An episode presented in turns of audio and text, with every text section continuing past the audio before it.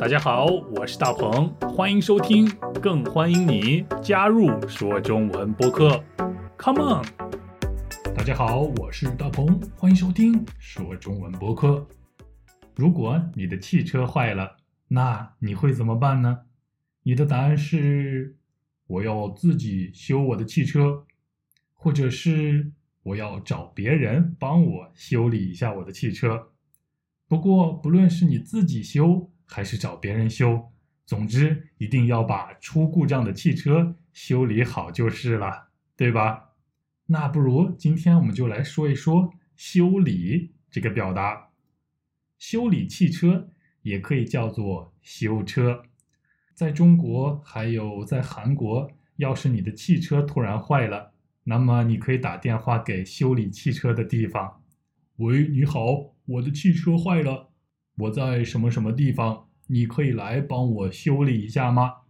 随后他们就会找到你了。当然，这样的修车服务一般都挺贵的，所以如果你要是会修车的话，能处理一些简单的汽车故障的话，那样不仅省钱，而且还会省事儿、省时间。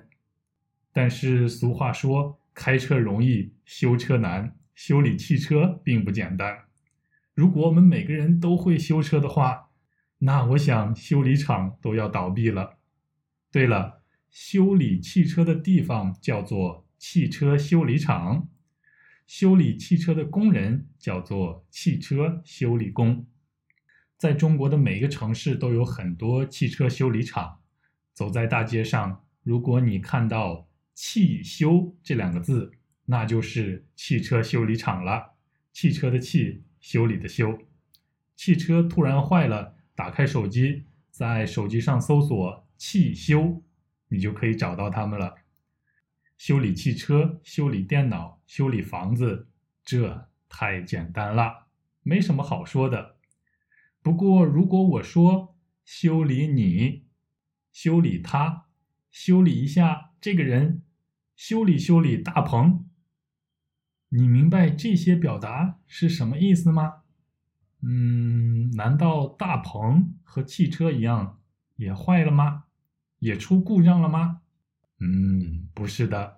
虽然修理大鹏这个表达听起来很有意思，呵 呵现在我就解释给大家听：修理大鹏或者修理什么人是什么意思。他的意思是说要教训一下某人，比如修理修理大鹏，意思就是说要教训教训大鹏，要给大鹏一点颜色看看，要给大鹏一点厉害看看。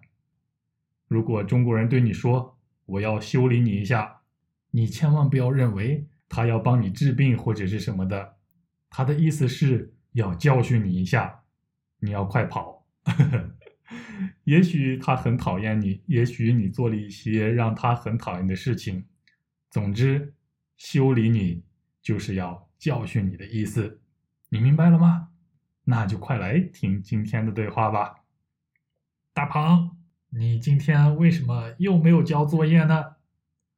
哦，对不起，老师，我又忘写作业了。太不像话了！你每天都忘写作业，你过来。今天我要好好修理修理你。哎呀，老师，我错了，再也不敢了，再也不忘记写作业了。大鹏，你今天为什么又没有交作业呢？哦，对不起，老师，我又忘写作业了。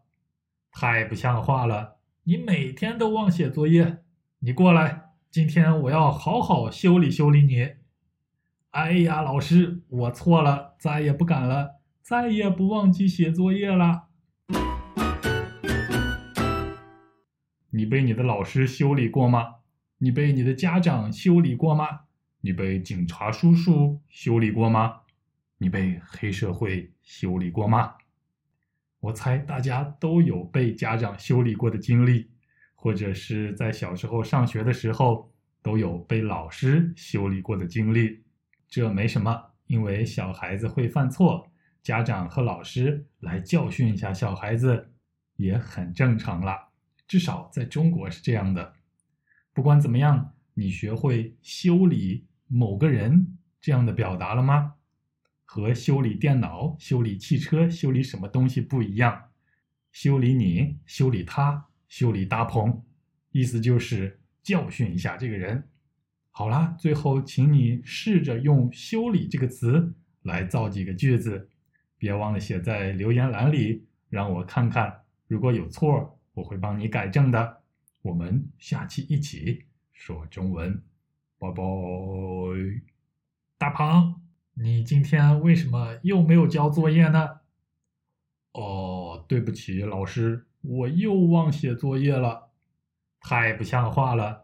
你每天都忘写作业，你过来，今天我要好好修理修理你。哎呀，老师，我错了，再也不敢了，再也不忘记写作业了。大鹏，你今天为什么又没有交作业呢？哦，对不起，老师，我又忘写作业了。太不像话了，你每天都忘写作业，你过来，今天我要好好修理修理你。哎呀，老师，我错了，再也不敢了，再也不忘记写作业了。